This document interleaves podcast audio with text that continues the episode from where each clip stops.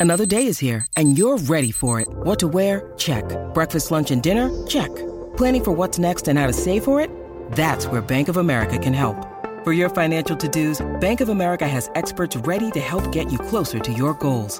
Get started at one of our local financial centers or 24-7 in our mobile banking app. Find a location near you at bankofamerica.com slash talk to us. What would you like the power to do? Mobile banking requires downloading the app and is only available for select devices. Message and data rates may apply. Bank of America and a member FDIC.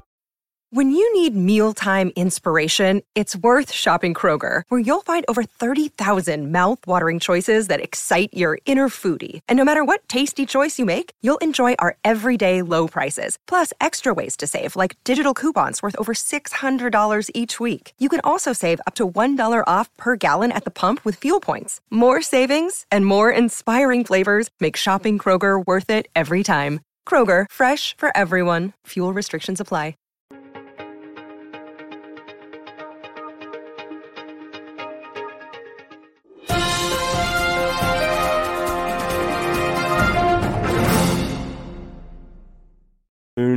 Good evening, good morning, good night, wherever you are, whatever you're doing. Sit back, relax, and enjoy the analysis that I'm about to provide from day nine. Um, I say good night, good evening, good morning, and good day. I think it's more relevant today than ever. My body clock is all over the show. I'm trying, I've been trying for over a week now to get to Australian time, and uh, at times I'm there, but at times I'm not. Uh, I was struggling through uh, certainly the the last match of the day, but we'll um we'll come to that in a second. Let's just have a quick hello to some people. Apologies for the delay, by the way. We had some technical issues. Um, the first technical issue being that um, as I say, the body clocks, and we would like to do this a bit earlier in the afternoon as a bit more reactionary, but it was just very difficult for us. I needed to have a siesta. I need to be fresh. I need to be ready to go as will the semi-finalists come Friday. Uh, let's have a quick uh, hello. Nadal v, v Berrettini will be a 2.30 p.m. match. Um, okay, that's interesting. Uh, uh Alex, is, is that 100%? Um, that will be interesting if that's the case. I, I had heard that they were going to both be in the evening. Uh, 12 Travel 21. I think Mr. Silk is just deciding which bandana to put on today. Takes time. Nice. Ross suggesting I was in makeup. Makes sense. If I was in makeup, I shall be fire- firing my makeup person ASAP. But yeah, we had a few delays, but um, it's great to be here. Silk must be using JG's alarm clock. Yeah, nice. Uh, Gene, crazy day. Uh, yeah, crazy day. So let's get to it, shall we? Um, for me, this was the sort of image of the day, if you like um, as we can see here, Rafa celebrating. Uh, this is at match point, which I think was appropriately enough. Was a super short point. I think three, four, five shots, something like that. As all the shots were in that final set, as all the rallies were, if you like, or lack of rallies, particularly from on Rafa's serve. And this came from an unforced error from Shapovalov. I mean, you could call it forced, but really he should be getting that in on match point. But we'll come to that in a second. We'll come to Shapovalov. We'll come to a deep dive on how the match panned out. But this is the moment that Rafa Nadal and his supporters, and he's there kind of in front of his box, realized that he was in the Australian Open semi final for the first time in three years at a stage of the tournament where he'd gone out so often in the past. He now has a seven and seven record at the quarterfinals in Melbourne, his worst of all the slams, if you like. Um, in terms of the fact he has a winning record, so to speak, at the quarterfinal stage of every other one. I think at Wimbledon, he's never lost a quarterfinal, for example, whereas even the French he has. Uh, but unlike last year, Tsitsipas, unlike the year before, Dominic Thiem, unlike Marin Cilic in 2018 when he pulled up injured, he managed to prevail in five very dramatic sets. Was it the highest of qualities? Well, that's another uh, question, and we will be addressing that very shortly. Let's let's go back though. Let's start from the beginning of the match, if you like. Uh, they exchanged serves uh, for the first couple of games, uh, but Rafa looking very comfortable on his serve.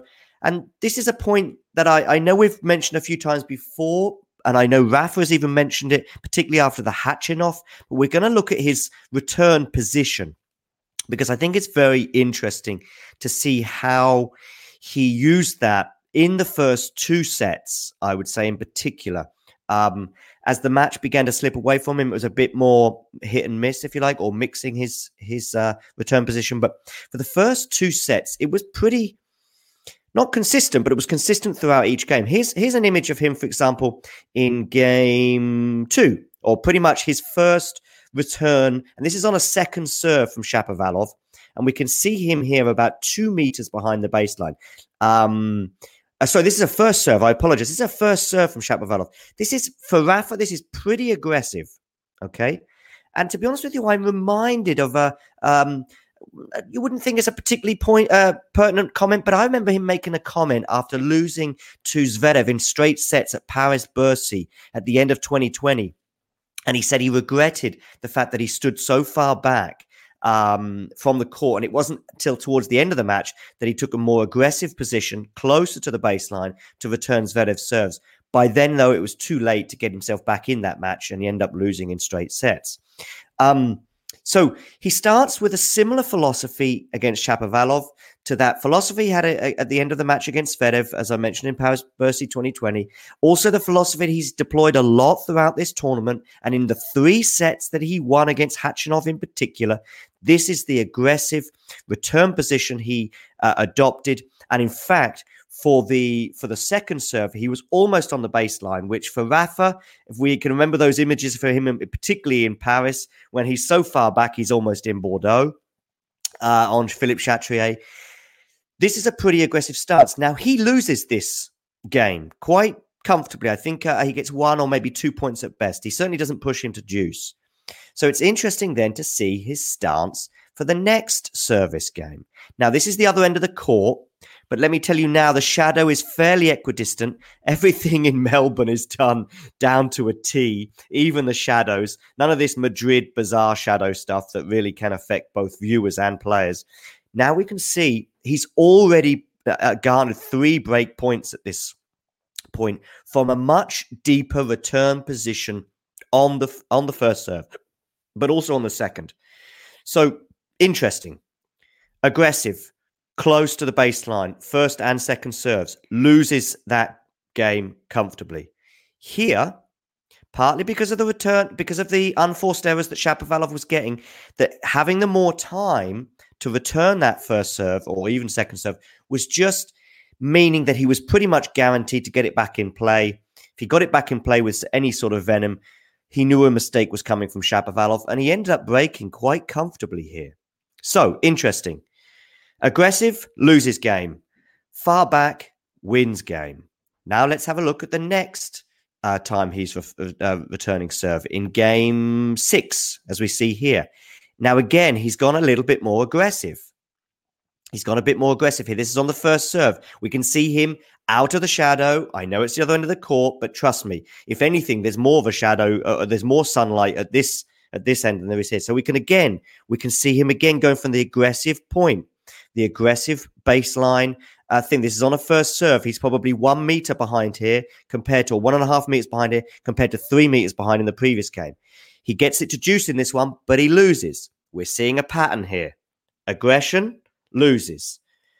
Far back wins aggression, loses. This pattern continues all the way through the first and second sets. He was mixing up a little bit, but the next time that he really goes aggressive on the return, sorry, the next time he really goes far back on the return serve is in the f- seventh game of the second set. Again, we can see this return position far back. So I think we have like um We've got about what's that? Nine add six. We've got fifteen. So this is the this is the eighth return game, if you like, for Nadal. On two occasions, he stands far back. On six occasions, he's aggressive. And let me tell you now, the six aggressive return times, he loses the the game. The twi- the two occasions he stands far back, he wins the game. It's almost the complete re- reverse to what happened against Khachanov. Khachanov, aggression, got him the three sets that he won. The far back position arguably cost him the set, along with a few other little tiny details.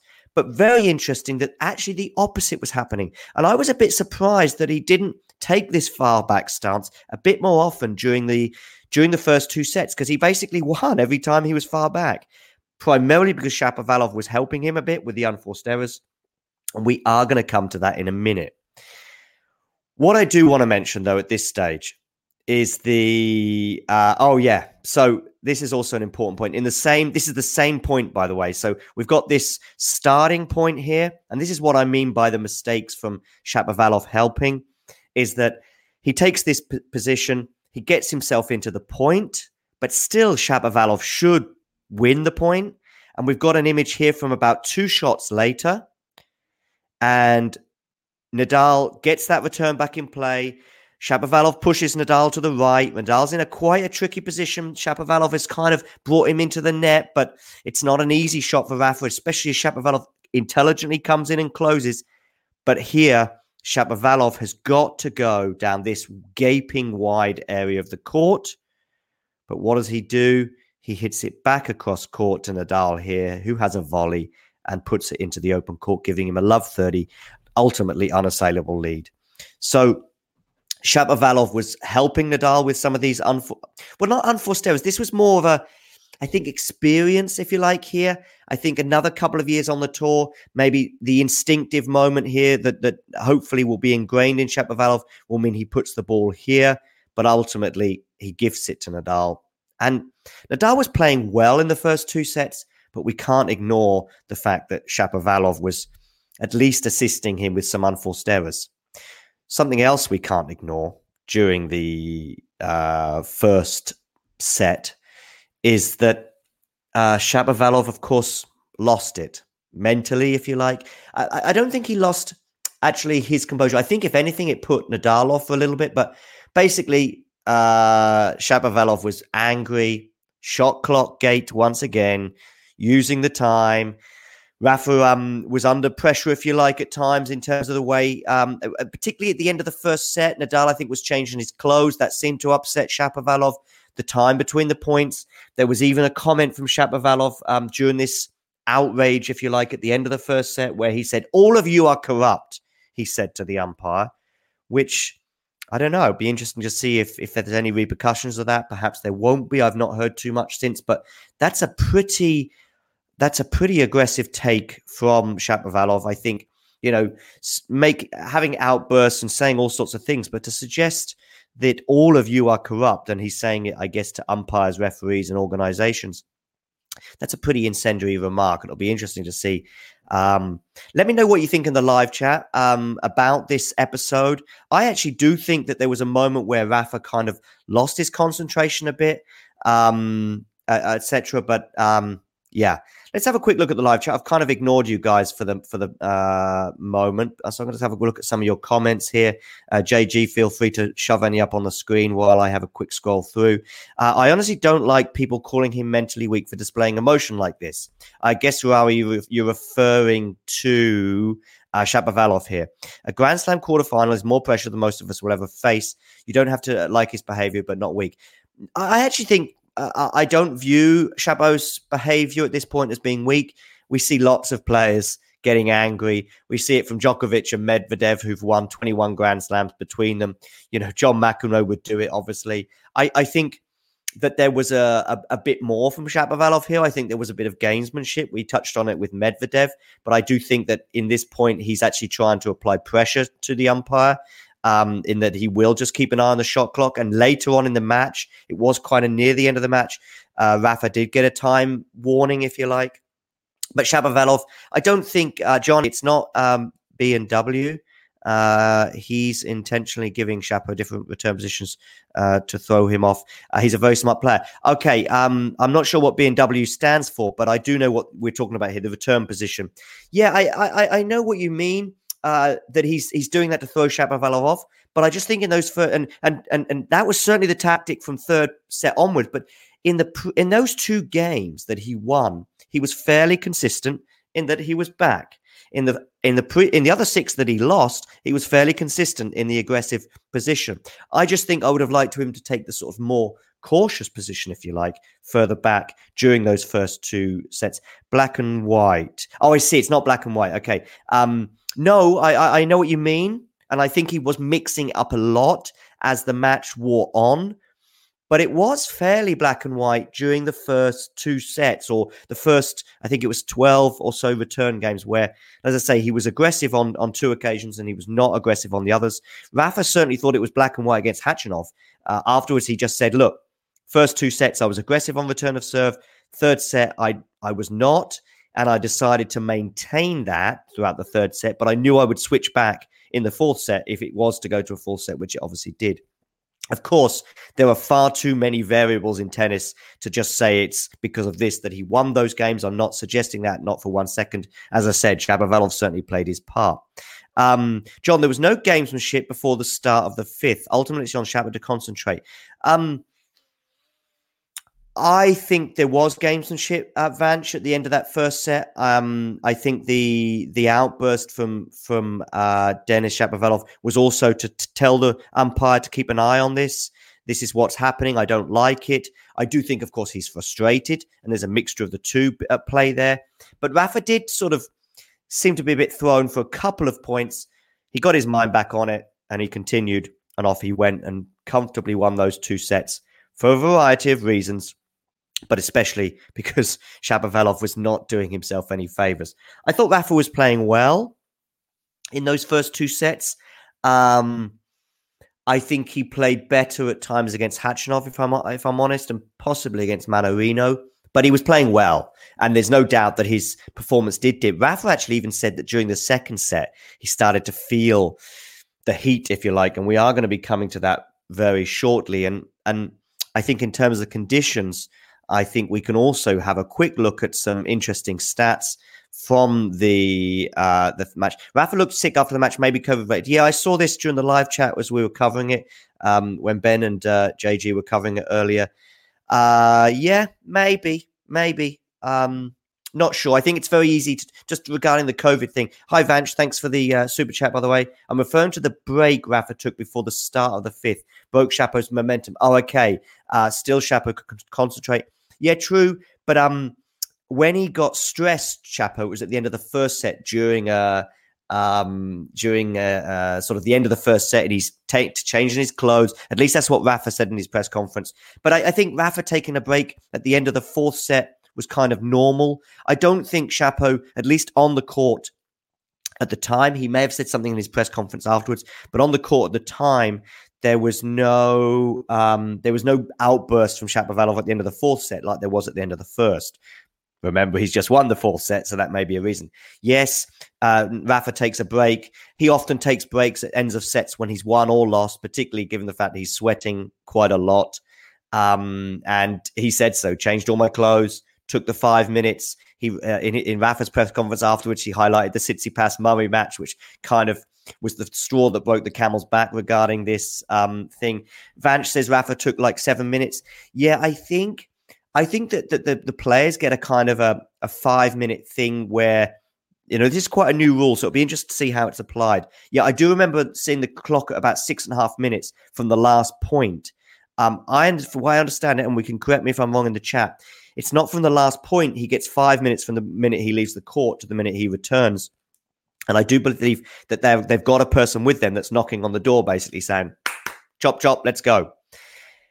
Let's get back to the match, though, and let's get into some of the nitty gritty of the details. Um, I'd like to bring up now a stat that's an excellent stat um, regarding Rafa on serve today.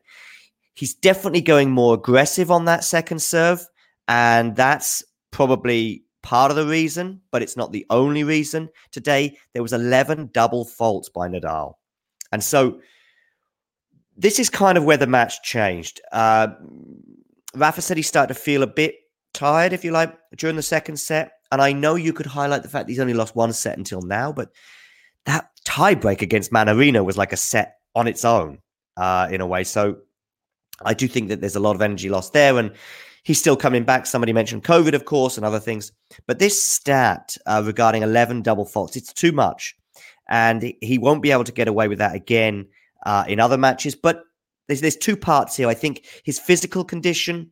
I think um, uh, seeing the end in sight. Perhaps don't forget it was four five when he got broken in the third. Um, so you know that was heading to a tiebreak, if you like. but he couldn't hold serve there. But another important thing is, and and Ravi here is, is really important to remember that it is slightly different in terms of conditions and on clay, etc. But but actually, as the ball goes over the net, there shouldn't be too many differences comparing his second serve speed. Look at that gap. I tend to sort of use kilometers an hour, but whether you use kilometers an hour or miles an hour, it was much slower last year on the second serve compared to this year. Much slower. We're looking at 10, more than a 10% increase there on serve, second service speed, which will also explain the double faults.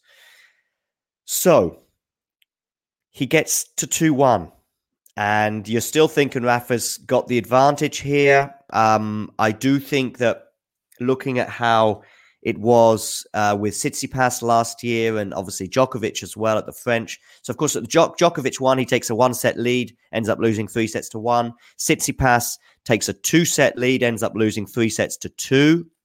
We saw some echoes of each match, particularly the Tsitsipas match in this one. But I think there's one big difference. Let's let's talk about the Tsitsipas one. I think there's a really direct comparison there because Tsitsipas is two sets to love, boom, two sets all, and then ultimately Tsitsipas prevails, winning three sets to two. It was in Melbourne. It was a year ago. Here, similar situation, two sets to love, okay, uh, to Rafa, two sets all. But there was a the biggest difference between the Tsitsipas match and today was the person on the other side of the net. Tsitsipas was not taking any prisoners last year, and Tsitsipas was unbelievably good and was playing unbelievably well. Shapovalov did in spells, but at no point was he reaching the consistency, particularly on the backhand that Tsitsipas was was was firing with last year. Um, and so that always gave Rafa a chance. Whereas I think Rafa's chances against Tsitsipas were much slimmer, if you like, with the exception of the final game of the match. Um, so that was the big difference for me compared to to a, a year ago. I was that was the thing I was clutching to. I was worried for Rafa, especially as midway through that fourth set or towards the end of the fourth set, we saw him clutching at his stomach. And we were thinking, we saw all those uh, rib injuries um, that were, were happening last year, the abdominal injuries that were occurring during the Australian Open last year. We didn't see, haven't seen them so many times this year, but we were thinking, well, this is an abdominal issue, this is going to be big trouble. As it turned out, it was a stomach issue um, in terms of the heat. Now, I'm going to bring us back to the obviously the time of the match. Searing heat, 32 degrees plus centigrade, which of course means that's in the shade. So of course in the sunshine it'll be a good 10 or 15 degrees higher. Then of course on on down below on the court, you know, not a great deal of wind. This is not Philippe Chatrier in October like in 2020. Um, you know, these are not cool temperatures. These are of course preferable temperatures, temperatures for Rafa Nadal generally in terms of the way the, the match is going. But you were thinking he needs to get this done in three or four to really take advantage of that. And we saw Krejcikova in the previous match that took place on, on Rod Laver, and we'll be coming to that shortly. She was struggling too. She actually was really, really struggling, and she was kind of red in the face. She had a medical timeout, very similar to Rafa. Rafa took a, a, a tablet, it seemed, to try and settle his stomach down, if you like. Um, and that's where we're at. And then uh, uh, uh, Shapovalov gets his break in the fifth, and you're thinking, you know, Rafa wasn't moving very comfortably either. Rafa then takes his time out, if you like, at the end of the fourth, changes his clothes, comes back, and you're thinking, right, how can Rafa win this match from here? There's really only one or two avenues. One is that the serve has got to be spot on and maybe hopefully get to a tie break. But of course, every game in that um in that that's an interesting thing actually 12 travel 21 bbc weather says almost 100% chance of rain. Uh you're just going up slightly there on that comment that was an interesting one there from 12 20, 21 yeah that says 100% chance of rain on friday so the semi-final will be an indoor match. How will the roof being closed affect rafa uh, berrettini? Well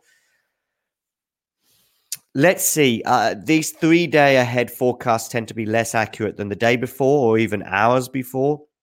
But let's say it is raining and let's say it's indoor. That will benefit Berrettini, I would suggest.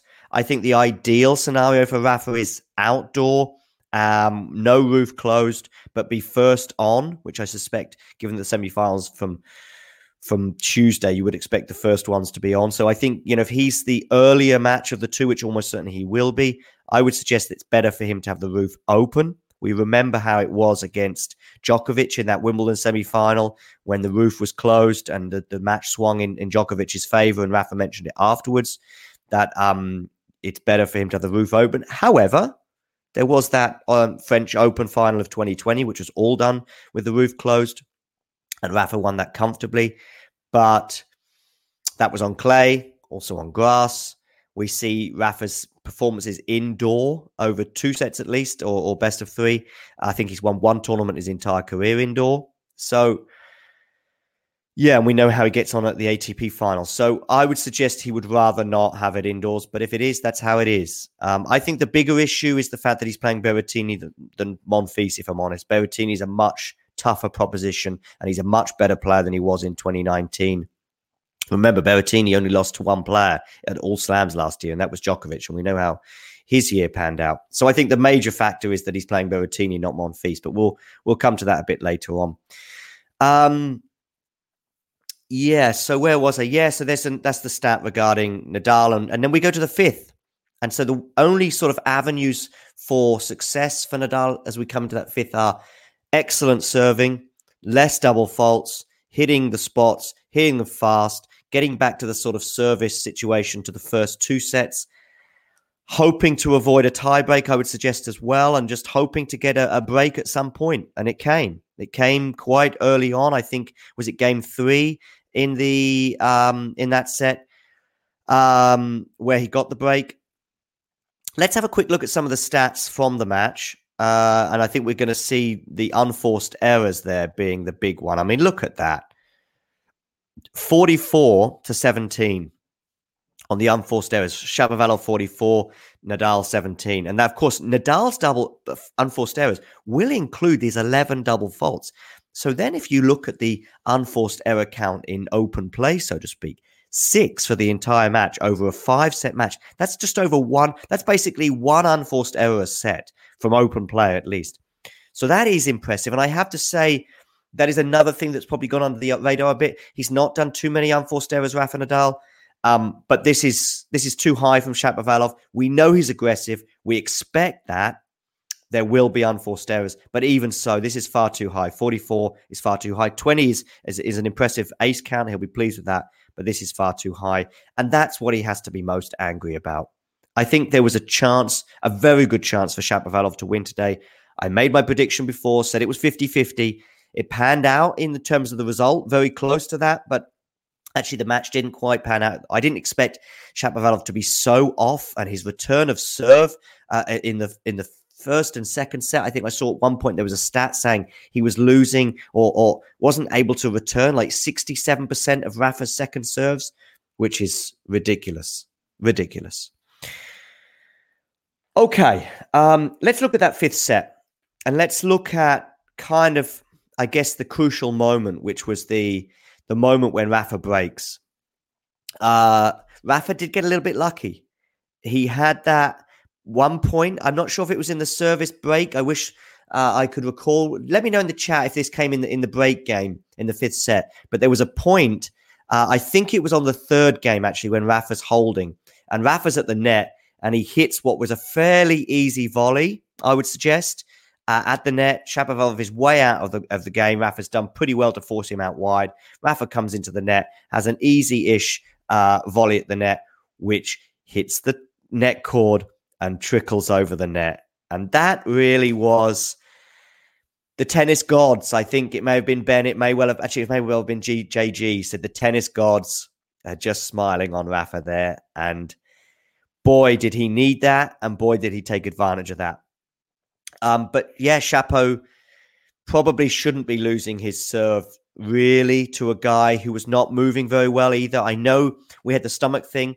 I, I, do think there was another thing, by the way, that, that was mentioned during the Ben uh, JG commentary towards the end of the fourth set. And I think it was one. There was some speculation, either in the chat or even from the guys in uh, in the studio, uh, were suggesting that maybe Rafa could just take it easy for this next couple of games, and um, and then sort of go for it again in the fifth.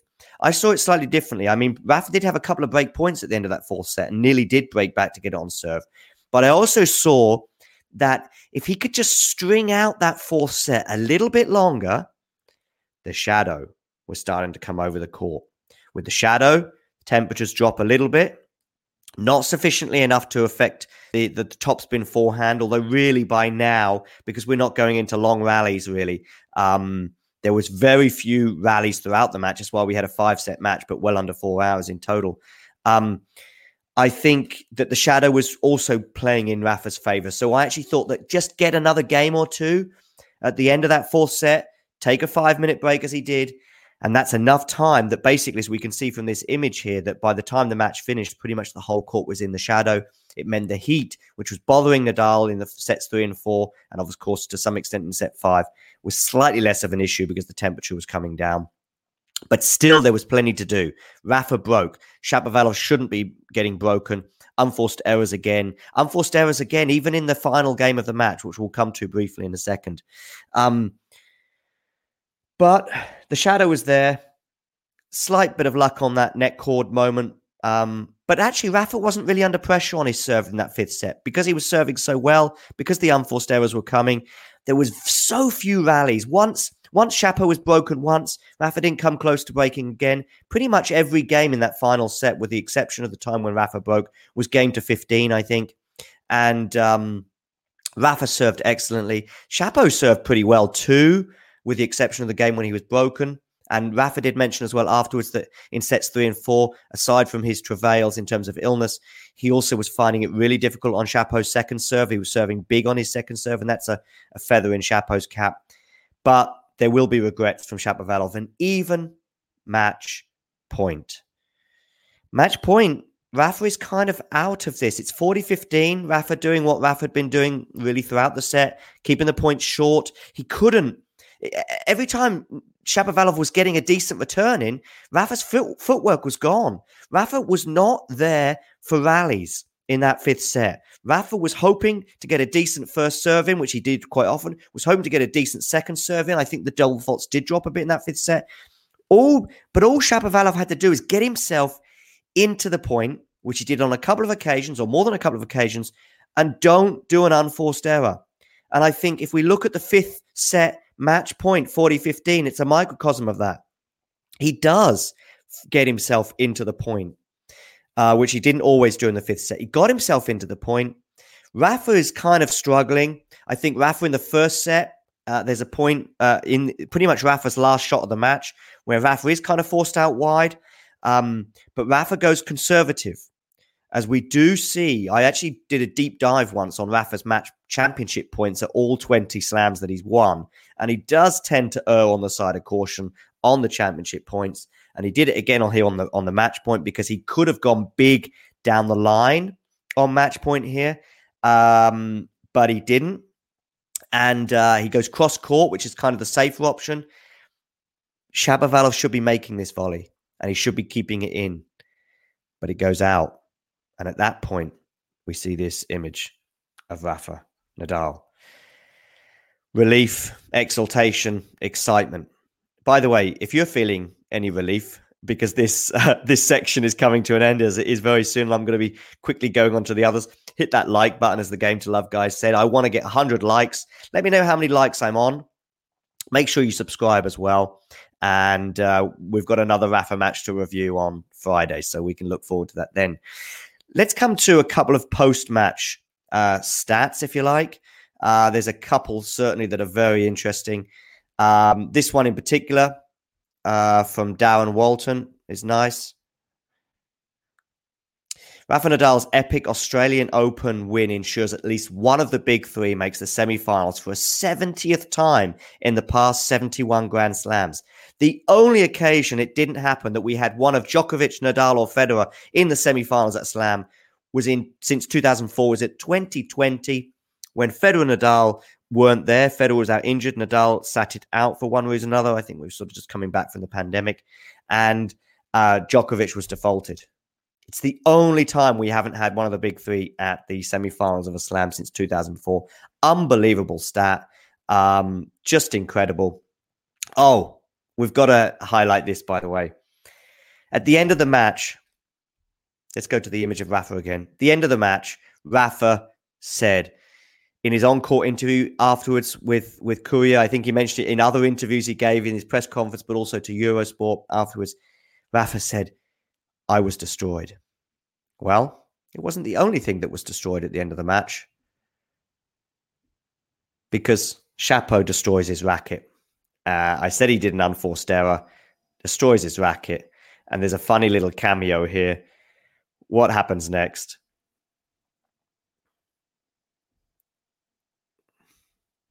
The girl comes on sheepishly, not knowing what to do, picks up the racket, and heads off into the sunset. Uh, I thought it was quite a funny little cameo. She didn't really know what to do.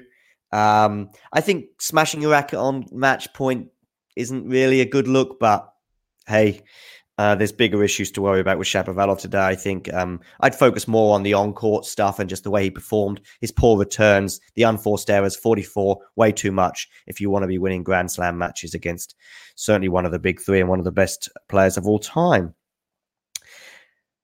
I'm going to finish with one comment I mentioned about, um, or I'm going to finish with this Nadal segment and one comment yesterday or, uh, or a couple of days ago in the, I think it was yesterday in the in the chat. We were having a, a laugh about animals on court, and we mentioned uh, how we'd seen uh, uh, what, what have we had? We had uh, seagulls, and we had butterflies, and we had cockroaches, and we were joking about what animals we'd see next. Kangaroos would be the obvious one uh, comparisons with alligators in Florida in the past. Uh, JG joking about having a rhino. Well, I think for sure yesterday we had a lion on court. And Rafa will proceed to the next round, to the semi finals, his first time, as I say, in three years, where he will face Matteo Berrettini. Let me know what you think in the live chat of this match. I couldn't watch all of it. I had to uh, have some downtime because I actually watched the Rafa match. I watched the Keys match. We'll come to that as well in a second. The Keys Krejcikova match. I then started watching Barty Pegula because I was so pumped uh, with energy from the Rafa match that I suddenly was super wide awake, despite it being nine o'clock in the morning and I hadn't slept for 24 hours. I managed to get through large parts of that Pegula uh, Barty match. And by the time we got to Berrettini Monfils, I was dead. I was destroyed, as uh, word of the day. Let's have a quick look at this. Monfils Berrettini played a 20 minute game in set two, uh, a 26 point game. So it was a 20 minute game. Uh, I, was that a game in which he broke? Because I, as I say, I missed most of the first two sets. I pretty much tuned in when Monfils tuned in, so to speak. And I thought uh, Monfils, despite getting back into the match, um, despite having not seen the first two sets, I don't know. I never thought that Monfils was really in charge at any point. And even though he, momentum wise, you know, he'd got two sets back, I never quite felt as though he was in control. And I always thought Berrettini's nerve as well, which I think is pretty good. Um, I don't think Berrettini's losing matches because of his nerve. He's just losing matches because the other guy on the other side of the net is often Djokovic, certainly at slams last year. Um, this day was high on drama, LS5. Thanks for that comment. Yeah, definitely. So we're on 70 likes. Well done, everyone. But I would like, let's see if we can get 100 before the end of the stream. I don't think I've done a stream yet where we've had 100 before the end. Um, let me know uh, if we can get to that first of all. Snehel suggesting Monfils was fatigued in the fifth set. Yeah, maybe. Maybe. I I just thought that Ber- Berrettini's level, if you like, Ber- for me, Berrettini, where he's at right now, is a better player than Monfils. Monfils is probably a bit more aggressive, and and when Mon- Monfils is flying, uh, Gene Monfils was always always got fatigue, always gets fatigue when the match gets long. Yeah, perhaps uh, Gene predicted that Monfils would go through. I suggested Berrettini. Uh, 72 likes and climbing. Let's go. Yeah. If Rafa is fit or healthy after his game, he beats Berrettini. Watch Berrettini a few matches. I've been hot and cold. Thanks, Troy. Nice to have you on board again. Gary as well. That stat about the big three just takes your breath away. Yeah, absolutely. Um, Yeah, uh, Berrettini. I don't know. I see Berrettini being a big threat to Rafa. I, I, I always thought that if Monfils emerges from this, that's good news for Rafa, given his head to head against Monfils is something like 14 and 2, is it? 13 and 2. I saw uh, uh, JG and Ben touch on that. Berrettini, I think he's obviously got a winning record, but it's only like 2 and 2 and 0, I think, against Berrettini. Uh, of course, we'll be thinking about Berrettini 2019 US Open semi final. Different different Berrettini. Berrettini's a better player now. He's more consistent. Don't forget in that first set tiebreak as well, it was super close and just went Rafa's way. And I think that was a turning point in that match. Coincidence that Rafa and Berrettini both won sets one and two, then lost sets three and four, and then won set five. Yeah, but I, I don't know. They were very different matches, though. I think there is, you know, we look at the scoreboard and how they panned out. Fairly close sets with one one breaks, uh, one break of serve, if you like, uh, or one break advantage. Uh, and yeah, Berrettini takes two sets to love lead. Monfils two sets all, but Berrettini's health and conditioning was fine. There was no concerns about uh, Berrettini in that third set from my also the fifth set there. Worth noting that Berrettini's never made an ATP final on hard courts. Eight finals, five on clay, three on grass. Yeah, that is interesting, but um, he's still consistent. Um, and I would probably say at a slam, if you said to me, Berrettini is going to win uh, I think he's got the potential to win a Wimbledon for sure. I think Shapovalov too. I think Berrettini and Shapovalov will go into this year's Wimbledon. Uh, probably alongside, let's say Djokovic plays, probably along, and let's assume Federer doesn't. You know, you'd probably put them in in the in with a chance of winning, is what I'm saying. You'd you'd if Nadal is fit, you'd obviously throw him in there too. But it's Djokovic, Nadal, Shapovalov, Berrettini, and probably Zverev as well for me are the sort of five players that realistically have a chance of winning Wimbledon this year.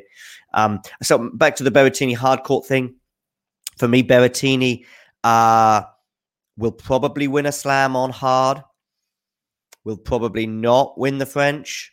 That's how I see it. So although he's got to more clay court finals, they haven't. They've never been at the French. It's always been, um, you know, I know he got to Madrid, for example, last year, uh, which actually Madrid is a kind of a Slightly different clay court in that it does play a bit more like a hard, which also explains why Rafa hasn't done quite so well in Madrid as he has done in Monte Carlo or Rome or, or Barcelona for that matter.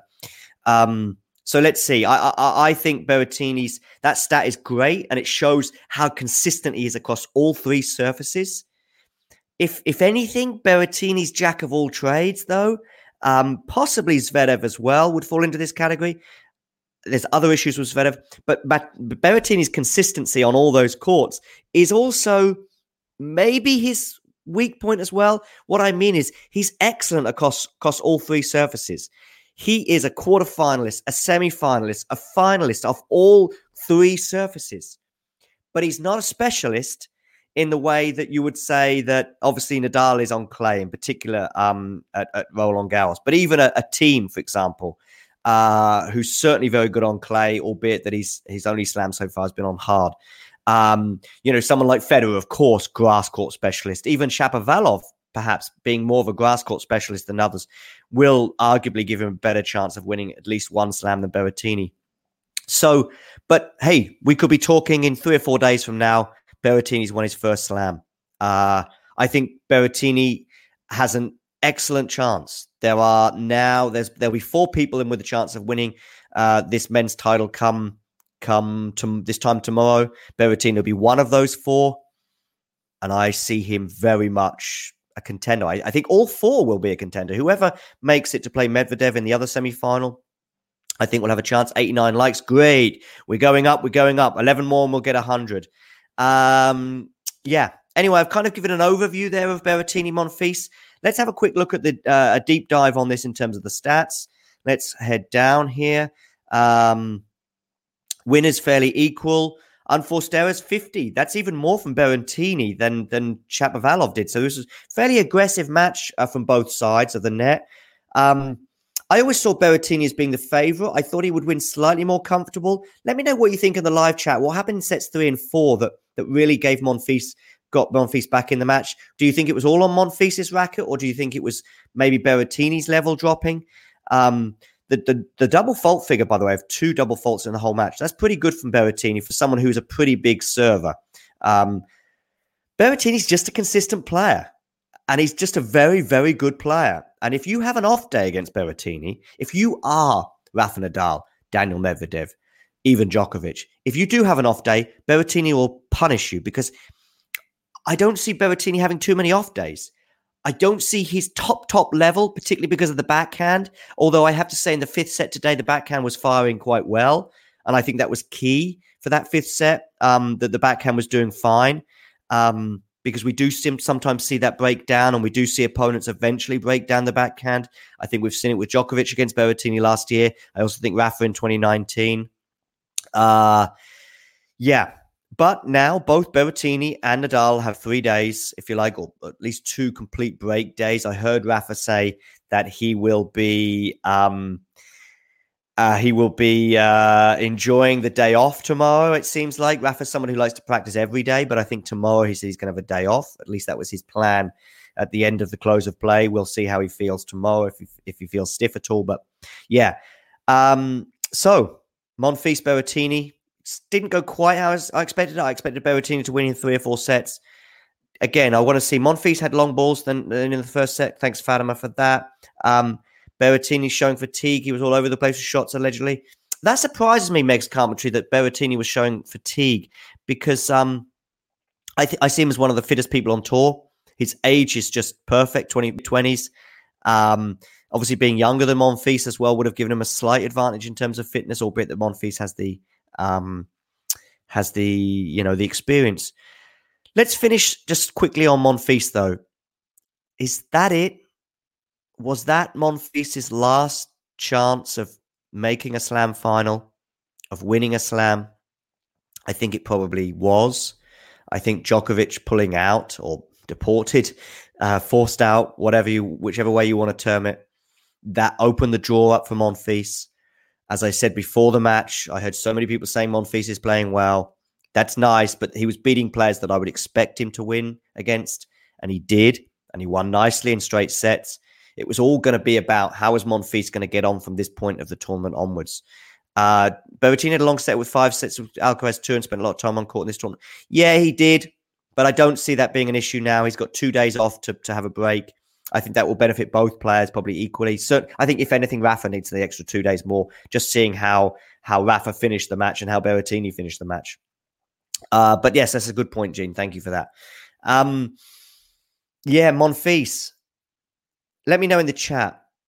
Is that it? Was that Monfils' last chance of making a Grand Slam final? I think, I think it was. I don't see the the the, the things opening up quite as they as they did before. Monfils is like Dimitrov, close but no cigar. Maybe, maybe yeah. I think you're right with Dimitrov too. I think both of those had the talent.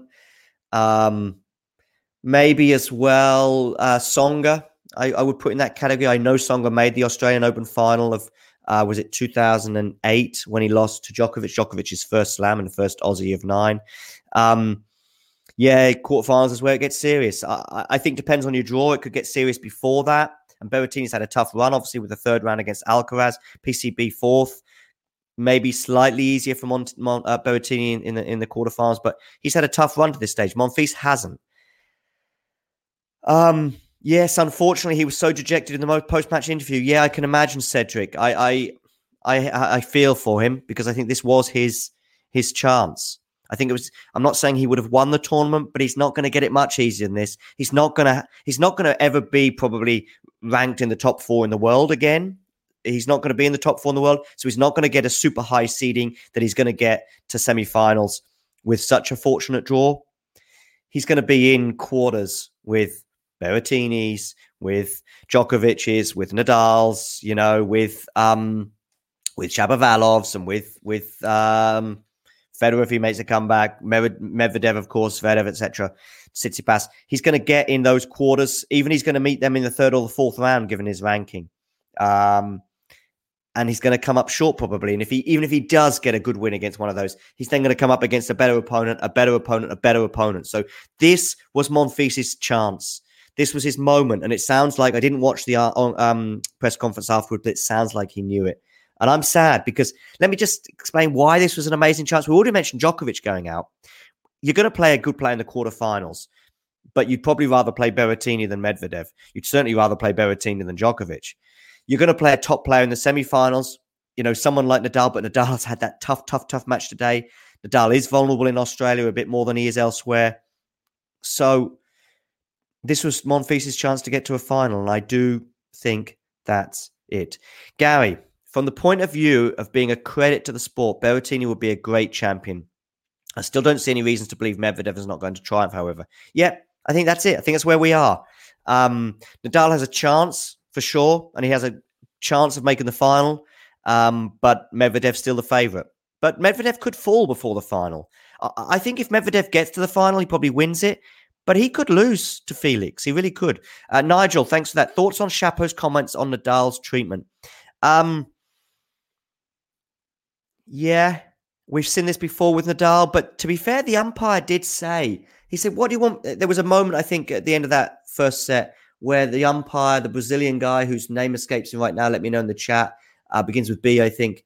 Uh, and Nadal, by the way, has had a bit of a contretemps with this umpire before, uh, where they had a bit of an argument. Um, so, yeah, and uh, but the umpire said, look, he had eight seconds on his serve. It wasn't like it was going, I think, towards the end of the match, sets three, four, and five. I was seeing the background image of, of, of, Nadal serving. And interestingly, by the way, in, uh, in, the fifth set, as I said to you, the shadow moved across. And it actually meant that um, uh, the. Um, the, the stop clock, the shot clock, by the way, was um, in complete in the bright sunshine. You could barely see it I know the umpire will have another shot clock there. Carlos Bernardes, thank you very much. Yeah, Brazilian dude. Um, thanks to Eddie and thanks to Matt as well. Matt's, by the way, is on first name terms with him. Just calls him Carlos. Um, I don't know if you you are you friends with each other, Matts. If you are, uh, great because he seems like a decent guy. Makes Carpentry celebrating the fact we've got 100 likes. That's great. Jesus, we can't.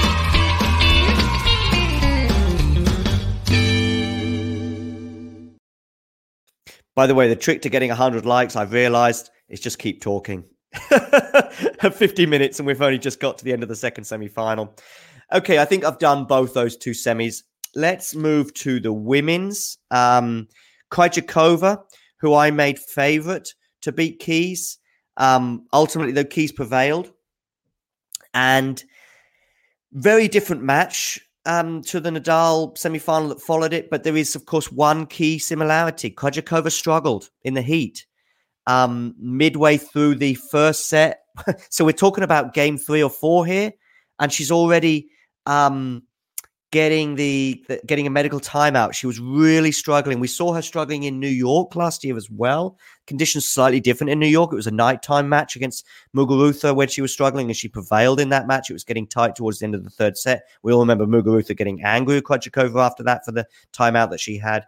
But she was really struggling today in the heat, searing sunshine. She was obviously first on, so it was like one, two o'clock, or even a bit early, midday, one o'clock there.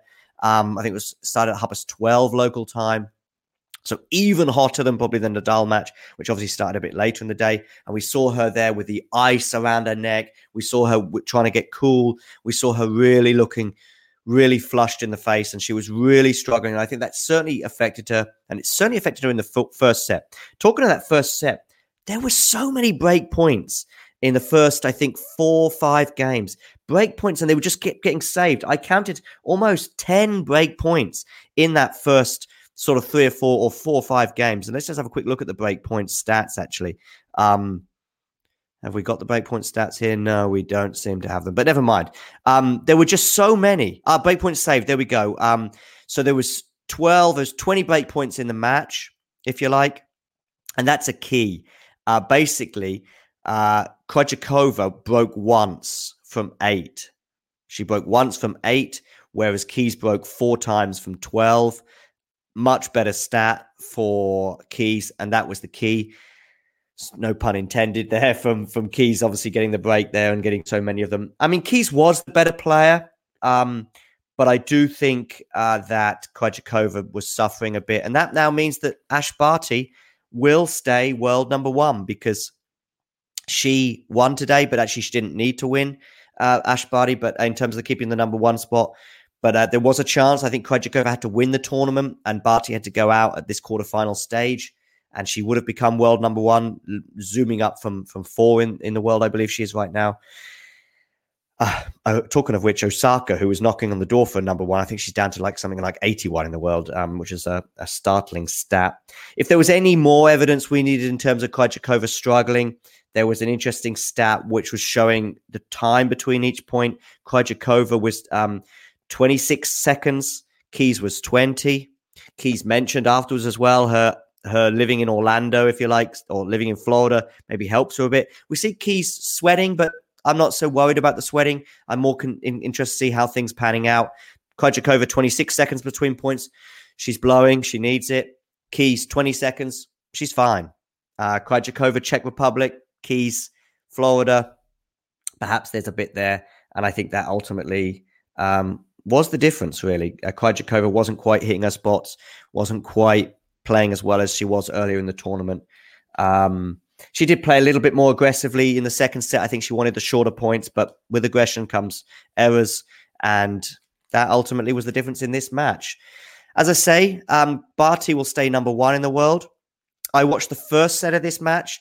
Let me know in the chat what you thought of this match, particularly the second set, which basically I missed. Um, Fatima was suggesting that Barty's strategy is very good. I couldn't agree more. Uh, we saw the usual dozens and dozens of backhand slices. Pegula, I don't think, was coping with that too well. What we did see, though, because I say I saw the first set. Actually, the first four games, I think it was. I know it was three one. In fact, it might have been the first five games. But Pegula was pushing Barty, and and Pegula was really pushing Barty on her serve. Um, and yeah, by the way, just a quick point on Krejcikova there, Ben. Thanks for that. Yeah, should Krejcikova stop playing both doubles and singles in slams? Maybe, maybe, but we do see a bit more on the women's side. This obviously being possible.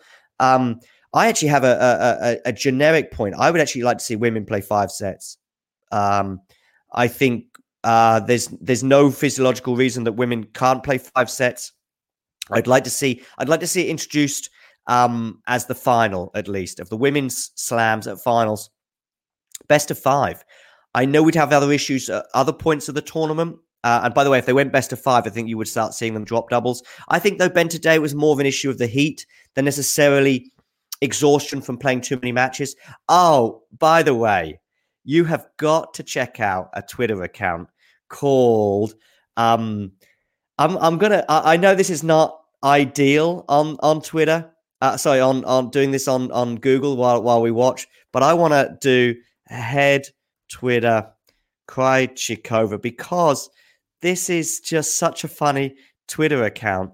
Um, uh, let's have a quick look if I can find it pretty quickly because we've got the um, the Marin Cilic one uh, regarding uh, uh, him whether he won today, and there's a there's a Twitter account basically saying, Have Head given her a new kit? Because she's always wearing the same outfit. She's always wearing the same outfit. All the tournaments, always the same one. Give there's an account which I've not managed to locate, but it's basically called Give um a new uh, head kit. Um, I can't find it, and I'm not going to keep pursuing it. But please have a look for that if you get a chance, because um, there's a funny Twitter account which is basically along the lines of give uh, give her a new kit. Um, uh, or have has has head given Krejcikova a new kit today? No, and I think it's even better than the Marin Cilic one. So yeah, a quick touch on what the point I was going to say before. Um, I think I'd love to see five sets of women, but perhaps because of scheduling, there might be a bit more needs to be played. Maybe we need to go a day earlier on the start in terms of making it a 16 day slam. But I think we could certainly introduce it with five sets for the final, see how we get on. Once upon a time, the ladies did play five sets. I didn't know that, Adamola. Thanks for that comment. Um, cool. Okay. Let me know how you think the rest of the women's tournament are going. Barty's on course for the final. Uh, she'll obviously play Keys in the semi, which is not bad for her. I'd like to know how the head to head there is. But um, yeah, let me know how you think that's going to go. Let's have a quick look ahead to what Game to Love have to offer for you in the coming hours, if you like. We've got um, a watch along uh, probably tonight. Uh, we're looking at Collins against Cornet. Uh, I make Collins slight favorite in that match, um, but Cornet has a chance. I know Jean, among others, thinks that Cornet uh, will win that. I've gone for Collins, but it is nip and tuck. Uh, Cornet in her first Grand Slam quarterfinal. Very much looking forward to that. Also, we've got a special show on tonight regarding the Rafa drama. And I know one or two of you have asked questions in the chat asking for an elaboration on this, which I tried to touch on a bit earlier. Uh, thanks for that. Gene is two, Gene saying Barty two to one against Keys. Thanks for that. Um, yeah, Barty's the favorite semi final of the slam. We'll see how that gets on. But let's have a quick look at this. We've got this coming up this evening for you. The the Rafa drama, if you like, from today the um the the drama with Shapovalov, Shapovalov making accusations. All of you are corrupt. He's saying giving preferential preferential treatment. Djoko, uh, sorry, Nadal mentioned in his press conference afterwards, suggesting, of course, there is no preferential treatment um, for the big players, in particular uh, him. Choi saying, "How dare you go against Collins?" Uh, oh, he's talking to Gene. Yeah, Gene. Yeah, well, that's that's between you guys. But yeah, I think Collins will win. Uh, anyway, yeah, so tune in for this and make sure you like and subscribe this video. If you subscribe, you'll get the reminder as well. Get yourself a reminder on this Rafa drama episode we've got coming up for you tonight that JG and Ben will be hosting. Does Rafa get preferential treatment? Do the big three get preferential treatment, particularly when it comes to timeouts, particularly when it comes to the shot clock? Denis Shapovalov certainly thinks so. He continued in his press conference afterwards, expressing anger about this. Rafa said, look, maybe later on in his career, he'll regret his actions today. Um, let me know what you think in the live chat, but really uh, make sure you tune in tonight. Uh, someone there suggesting that Rafa looks like Dracula on this picture. Very good. We had a big discussion backstage before we went live today as to whether this was the case. Um, uh, yeah. Uh, so yeah, we we had a um, uh, we had a good discussion about how it look, looked green in this picture or not, or whether he looked like Hulk or whatever. Um, uh, for yeah, yeah. So very funny. And let me know if you think he was getting um, uh, if he was getting um, preferential treatment, if you think he is in general. I mean, this has been an ongoing theme for Rafa over the years. I remember in the final against um, Berrettini, no, sorry, in the final against Medvedev in 2019. Uh, I was actually fortunate enough to be at that match uh, a great match and could well see a repeat of, of course, in this tournament if that if they both get to the final. Regarding the shot clock, where um where Rafa was, uh, yeah, I think he got a point penalty even in that match. Uh, he certainly, yeah, I'm pretty sure he got a point penalty in the fifth set as he was trying to regain his composure, having taken a two set lead, two sets all, a bit like today, goes on to win in the fifth.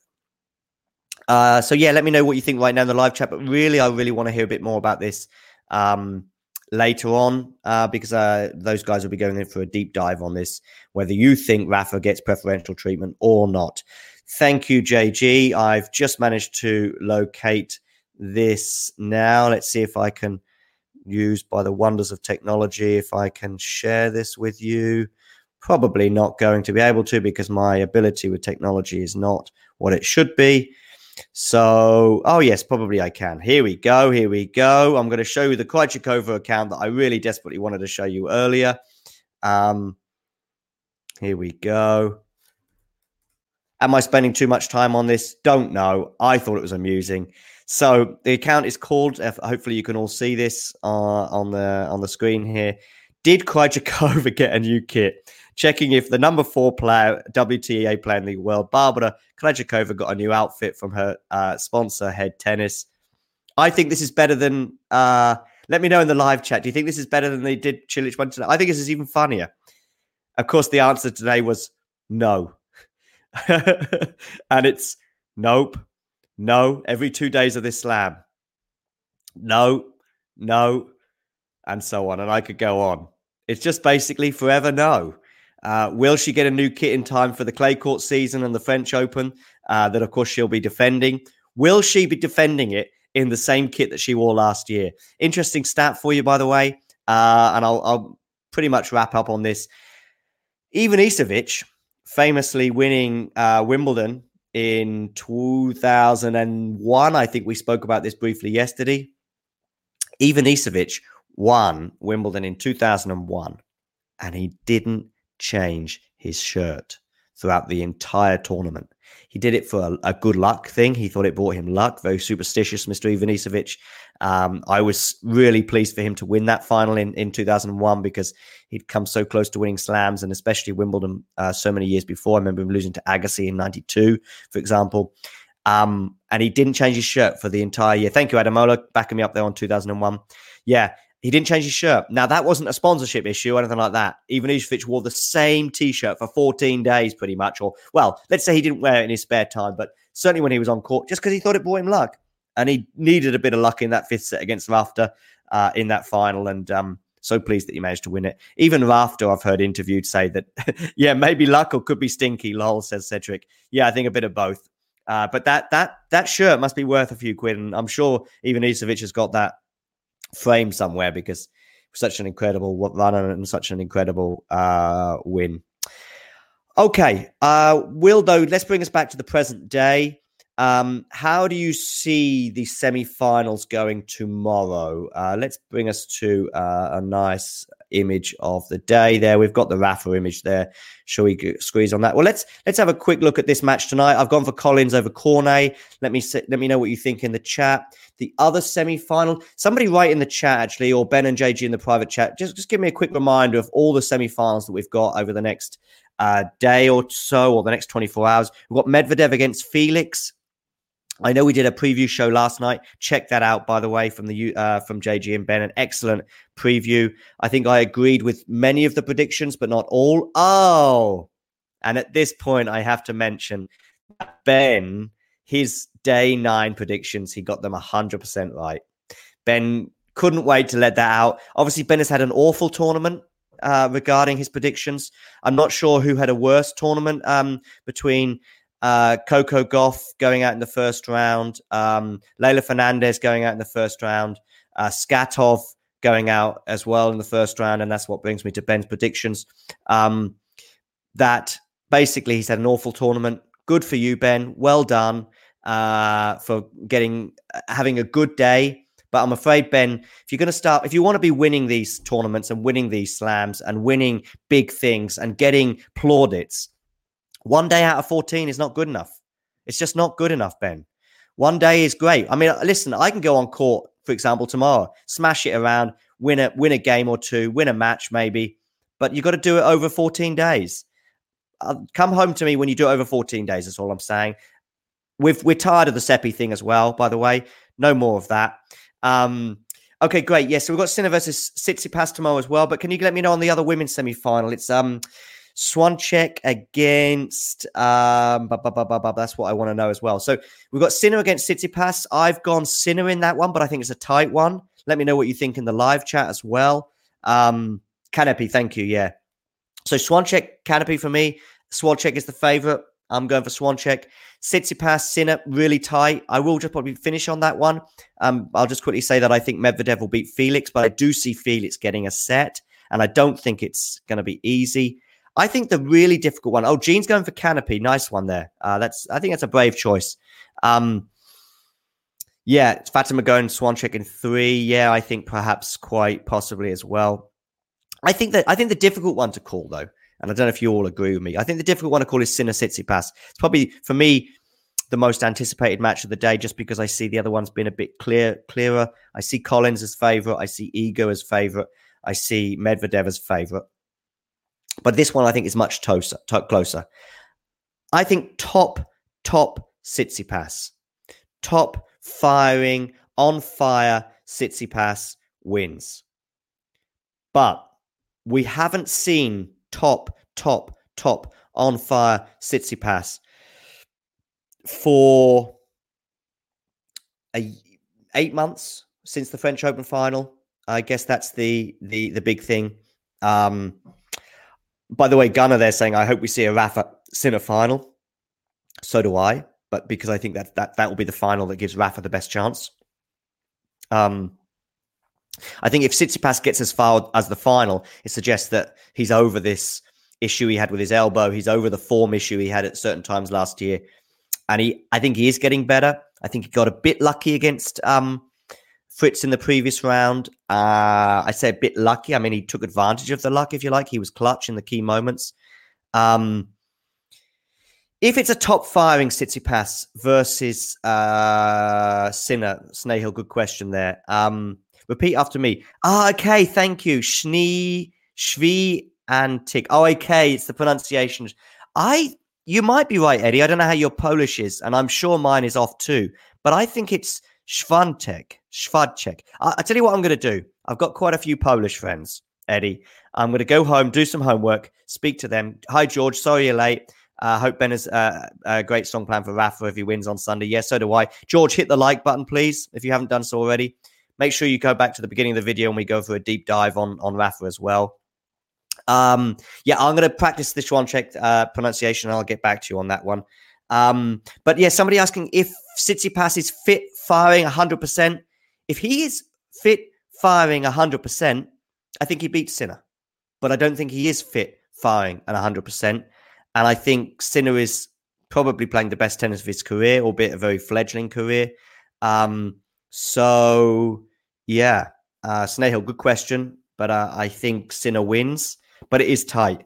Uh, like I said with Shapovalov against um, Rafa, I think you can make arguments for both. If somebody in the live chat thinks Tsitsipas will win, there are reasons for that. And the reasons are that Tsitsipas is absolute best, I think, as it stands right now, will beat Sinner his absolute best. But what we've seen is Sinner's trajectory in terms of improvement has been like this. It's not been quite like Alcaraz, which was like that. I think it has been a bit more steady um, uh, incline for for him.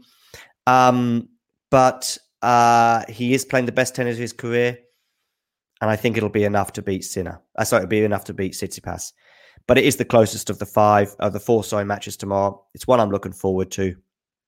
Uh, and yeah, by the way, uh, check out some of the uh, Kokkinakis and Kyrgios fun and games winning their doubles again yesterday.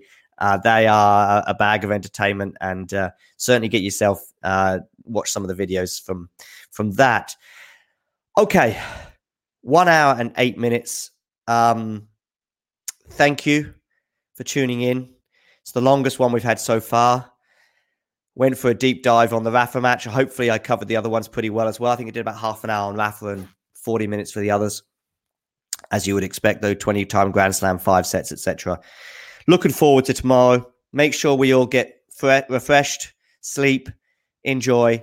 I'll see you again tomorrow morning, afternoon, evening, or night. I have no idea. Natalia there, uh, who may well be uh, Polish. She says she's Polish. Yeah, Świątek, Świątek, Świątek, Świątek. There we go. N comes from the letter. Yeah, that that that. Yeah, yeah, squiggly one, which gives the di- uh, divorce sound on. Uh, by the way, I don't know if you're a, a, phonetic teacher, but that's that's much closer than the previous suggestion. And I'm going with you as you're Polish. I will be practicing that over the next few hours because I'm sure I'll be touching on Świątek tomorrow to see how she got on in her semi final. I'm predicting her to win uh, probably in straight sets. Okay. Thank you. It was a marathon. Thanks, Eddie. Thanks, Matt. Adamola saying, well done. I'm going to uh, take some water now because my throat is dry. See you soon. Hit the like button, hit the subscribe. Make sure you tune in for tonight's Rafa debate and make sure you tune in for some of the watch alongs coming. And I will speak to you tomorrow. Bye.